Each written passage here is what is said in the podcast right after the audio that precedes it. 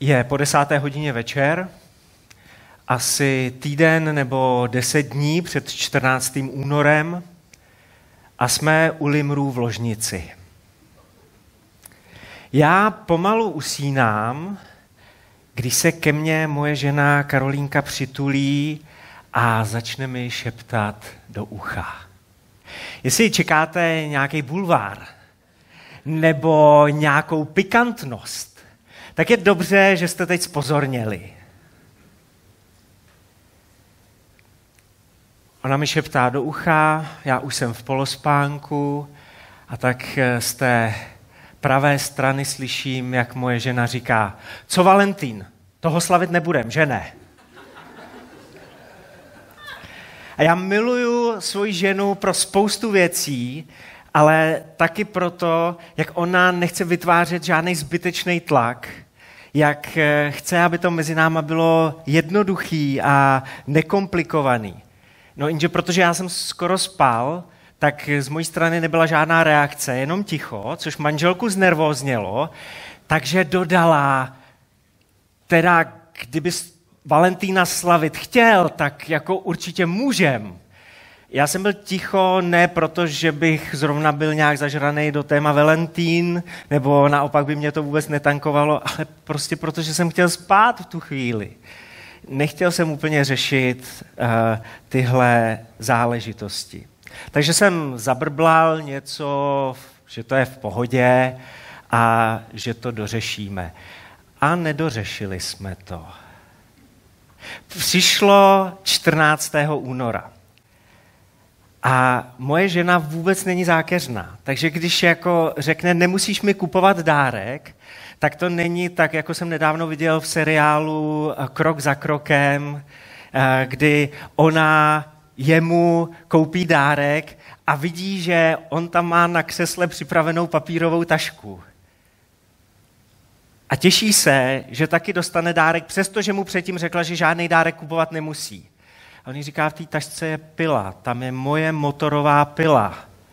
A on říká, Franku, já ti nevěřím, to je romantický dárek.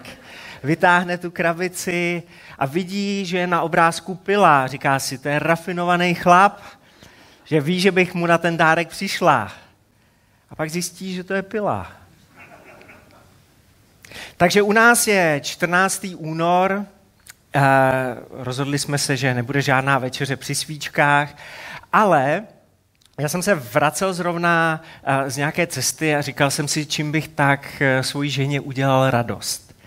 Co se týče květin, tak má nejradši tulipány, ale možná ještě o trochu víc jí potěší její oblíbený dezert. A protože teď je hit medovník, tak jsem ho šel koupit do Alberta. A teď se někteří divíte, jak to, že Limr nemluví o Lidlu. No, protože já jsem si našel, kde je medovník v akci, že jo. A, tak proto jsem jel kvůli tomu do Alberta, tam jsem koupil medovník a mimo jiné jsem vyslechl rozhovor dvou prodavaček. Ta jedna té druhé říká, já tenhle svátek neuznávám. Člověk má dávat na jeho lásku každý den v roce a nejenom 14. února. Nemám tenhle svátek moc ráda. A někteří to vyjadřují ještě vyhroceněji, zvlášť muži. Nesnáším Valentína. Protože nesnášíme, když se nám říká, dneska budeš romantický. Dneska budeš báječný. Dneska připravíš tu nejkrásnější večeři v roce, takovou, že kdyby mezi nás přijel štáb z Hollywoodu, tak to budou chtít natočit. To, co se tady mezi náma odehrává. Nikdo nechce žít pod tlakem. Nikdo nechce žít pod tlakem. Lidská povaha se řídí třetím Newtonovým zákonem. Pro každou akci existuje srovnatelná a opačná reakce. Čím tvrději naléháte, čím víc tlačíte, tím rychleji srdce prchá. A nemyslete si, že ženy to mají jednoduchý. I ženy se cítí pod tlakem. Nejen na Valentína, ale na Valentína se můžou cítit obzvlášť pod tlakem, protože si uvědomují určitou principiální zákonitost. On nabídne romantiku, já musím nabídnout erotiku. Protože spousta z nás mužů přemýšlí tím, já jí dneska přes den pohladím srdíčko a těch rýmů potom je tam spoustu.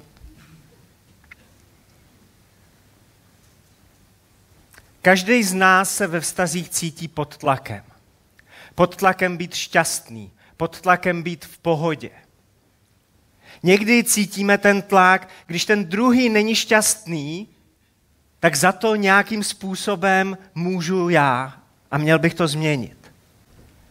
Křesťanské páry se cítí pod tlakem.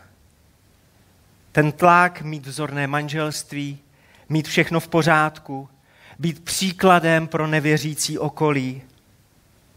Musíme na svět působit dobrým dojmem, aby jsme nějakým způsobem nepoškodili Ježíšovu pověst. Tlak. Láska si ale žádá svobodu srdce. Naopak, nátlak poničí všechno, rozdrtí všechno, čeho se dotkne. A teď jedna důležitá a osvobozující pravda, kterou neuslyšíte od mnoha vztahových koučů nebo vztahových poradců. Takže je skvělý, že jste na bohoslužbě, protože tohle si troufám říct, se dozvíte jenom v církvi.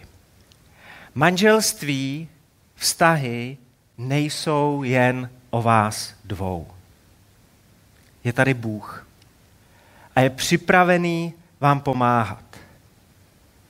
Bůh chce být zdrojem lásky pro vaše vztahy, aby vaše manželství, aby vaše přátelství, aby vaše rodiny nejezdily na prázdnou nádrž. A tak apoštol Jan, když píše svoje dopisy, tak hned do prvního, do čtvrté kapitoly, do osmého verše napíše jednoduchou věc. Bůh je láska. Láska není jenom to, co Bůh dělá. Láska není jenom to, co Bůh má nebo nabízí. On je láska.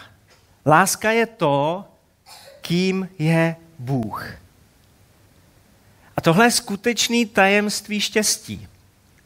Bůh je ta láska, po který z celý celého svého srdce toužíte. Hledáš lásku, tak hledej Boha. Nevím, jak si to dneska užijí zadní řady, a, ale vidíte, tohle je nevěsta, jo, tak zadní řady, tam si sedají lidi s dobrým zrakem, tak skvělý. Tohle je nevěsta a tohle je ženich. Dneska se do mozaiky krásně ustrojili, nechtěli být pod tlakem, chtěli vám udělat radost, tak jim to vyšlo. A my mluvíme o tom, že Bůh je láska. A tenhle obraz nás teď ještě chvíli uh, bude provázet. Já vám chci totiž ukázat, co se tady v boží přítomnosti děje. Když ona a on jdou za Bohem, když ona a on hledají Boha, tak čím blíž jsou Bohu, tím blíž jsou jeden druhému. Když on a ona jsou v boží přítomnosti, tak jsou si tak nejblíž, jak můžou ve vztahu být. Největší dar, pánové, pro vaše manželky, to, že budeš hledat Boha. Dámy, největší dar pro vaše manželské vztahy. To, že budete hledat Boha. A já tady dneska mluvím hlavně o manželství, ale zase tohle je princip aplikovatelný do úplně každého vztahu. Takže bych chtěl oslovit tchýně mezi námi. Největší dár pro tvýho zeťáka, to, že budeš hledat Boha. Pro přátelství. Největší dár pro tvoje přátelé je to, že budeš hledat Boha. Má smysl, když to dělá jeden, ale když to dělají oba dva, to je blízkost. Tady, tady, to je blízkost. Pokud jsi ještě single, tak hledej Boha před tím, než začneš hledat svého životního partnera. A jestli už jsi v manželství, jestli už jste se vzájemně našli, tak to zkoušejte a hledejte Boha co nejvíc spolu. Já jsem teď v týdnu, tuším, že to bylo ve středu, jsem byl na takový vstekací procházce. Byl jsem venku a byl jsem hodně na sebe naštvaný a tak jsem o tom uh, s Bohem mluvil o tom, co mi pořád ještě ve vztazích nejde a, a, a nejenom v manželství. A říkal jsem mu, já nechci pořád selhávat, já nechci pořád dělat ty stejné chyby a nechci, aby se to pořád točilo kolem mě. A tak jsem se ptal, co potřebuju Ježíši. Co říkáš, že teď potřebuju? A čekal jsem, že uslyším, svatost třeba. Nebo že uslyším moudrost. A nebo trpělivost.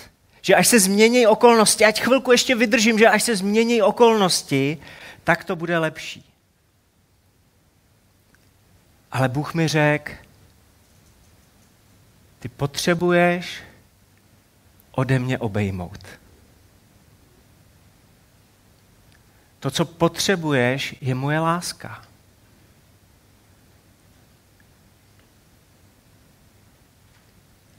Každý z nás má nekonečnou kapacitu na lásku a na štěstí. To je potřeba, abychom si přiznali. Jsme nenasytní. Naše duše má neustále hlad po lásce a po blízkosti. A pokud si to neuvědomujeme, a pokud s tím nezačneme správným způsobem zacházet, tak způsobíme spoustu škody. A tak Jan v tom svém dopise pokračuje v 18. verši těmito slovy. V lásce není strach, ale dokonalá láska strach zahání. Vždyť strach působí muka a kdo se bojí, nedošel dokonalosti v lásce. V lásce není strach. Není tam ten tlak, že nesmíš selhat. A Jan tady říká, tak jak poznáváme tu boží lásku, tak jak poznáváme to, že jsme přijatí od Boha, tak ten strach utíká pryč, tak ten tlak odchází pryč. Pastor John Bevere ve své knížce o manželství píše, schopnost lásky proměnit je mnohem větší než schopnost strachu ochromit. Láska má obrovskou moc. Jenom se té boží lásce otevřít. A v devatenáctém verši ještě Jan řekne něco důležitého. Tady o těch dvou a o nás.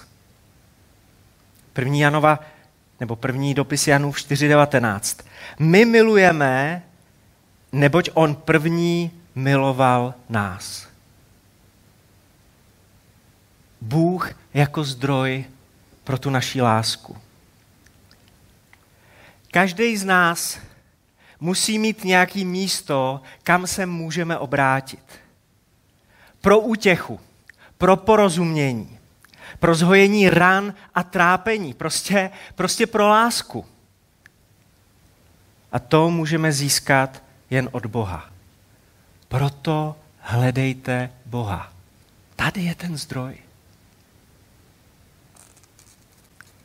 Efeským pátá kapitola je snad nejčtenější biblickou pasáží o manželství. A tradičně se začíná číst od 22. verše to, co má dělat manželka a jak se má v manželství eh, chovat muž. Ale to všechno, co tam apoštol Pavel píše, tak vychází z jednoho zásadního předpokladu. Že ona a on jsou naplněni Duchem Svatým. To, co tam píše, nepíše pro všechny manželské páry, ale pro ty, kteří znají Boha. Pro ty, kteří se můžou napojit na ten zdroj skutečné lásky. A tak já mám za to, že navigace pro šťastné manželství nezačíná ve 22. verši, ale už ve verši 18. A poštol Pavel, jeho dopis do Efezu, 5. kapitola, 18. verš. Neopíjejte se vínem, což vede k prostopášnosti, ale nechávejte se naplnit duchem. A tady Pavel říká, jak nemáme řešit svůj život, včetně našich vztahů.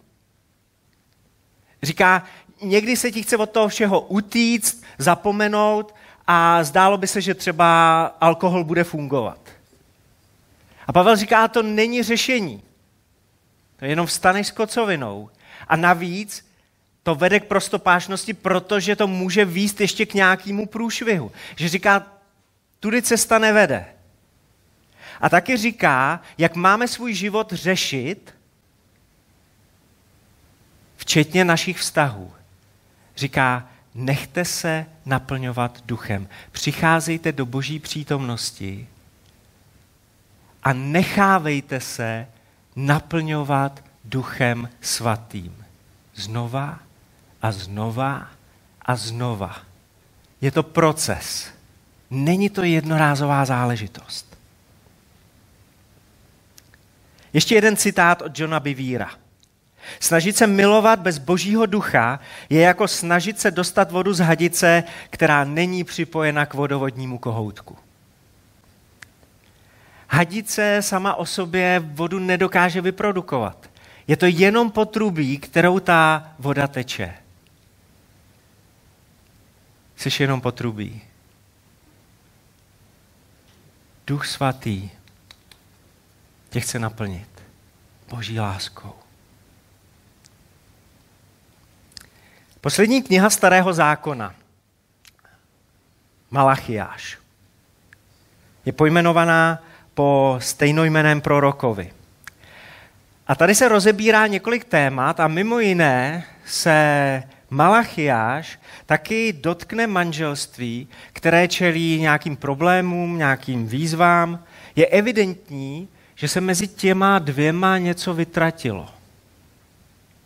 Jako by to spolu už nemohli, nebo spíš nechtěli vydržet. Taky se tam mluví o odchodech, rozchodech a rozvodech. A 15. verš druhé kapitoly Malachiáše je neuvěřitelně komplikovaný v hebrejském originále, protože se tam mluví o duchu a mluví se tam o těch dvou a hodně těžko se to překládá. A mně se moc líbí, jak se s tím překladem popral anglický parafrázovaný překlad Bible The Message. Malachiáš 2.15 ve verzi The Message zní takhle. Bůh, ne vy, ustanovil manželství. Bůh je autorita, ne vy. Bůh je expert na manželství. Ne vy. Bůh s váma chce mluvit o vašich vztazích a o vašem manželství, protože k tomu má co říct. Protože on je originál té naší lásky. A pak Malachiáš 2.15 pokračuje. Jeho duch, boží duch, přebývá v každičkém maličkém detailu manželství. To je taková nádhera. Duch svatý, který nám v manželství chce pomáhat. Duch svatý, který s náma chce být v každé maličkosti, v každém detailu. Protože Duch Svatý je ten, kdo nám pomáhá překonávat různé naše rozdíly a to, když uh, máme pocit, že na to nemáme, že jsme příliš slabí. Je to Duch Svatý, kdo proměňuje náš charakter. A tam, kde si říkáme, jsem v koncích, tak on přichází a dává nový začátek. Ale je to o tom, že ho budeme hledat. Je to o tom, že se jim necháme naplňovat. A když ty dva hledají spolu, tak jejich manželství je naplněný Duchem Svatým. A on přebývá v každičkém maličkém detailu.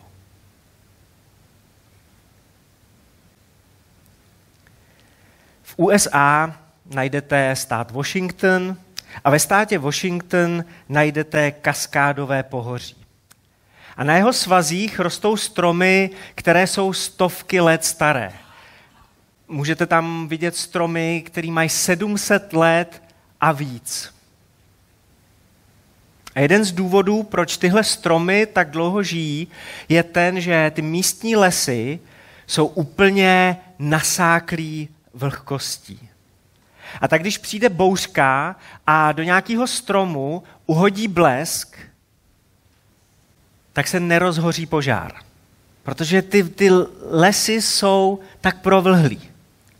A když už přece jenom nějaký ten blesk zapálí nějaký strom, tak ten ničivý živel nemá dlouhýho trvání, nemá dost síly oproti té vláze, která je v tom lese. Stromy tak mají možnost řádně, pořádně růst. Mně přijde, že to je moc hezký obraz vztahu nasáklých duchem svatým. Neznamená to, že nepřijdou bouřky. Neznamená to, že se žádný blesk netrefí. Bouřky budou. A blesky budou útočit, ale nedokážou poničit. Nedokážou způsobit žádnou velkou škodu. A proto přineste do svých vztahů, proto přineste do svého manželství ten největší dar, který můžete. Hledejte Boha a neustále se nechávejte naplnit Duchem Svatým.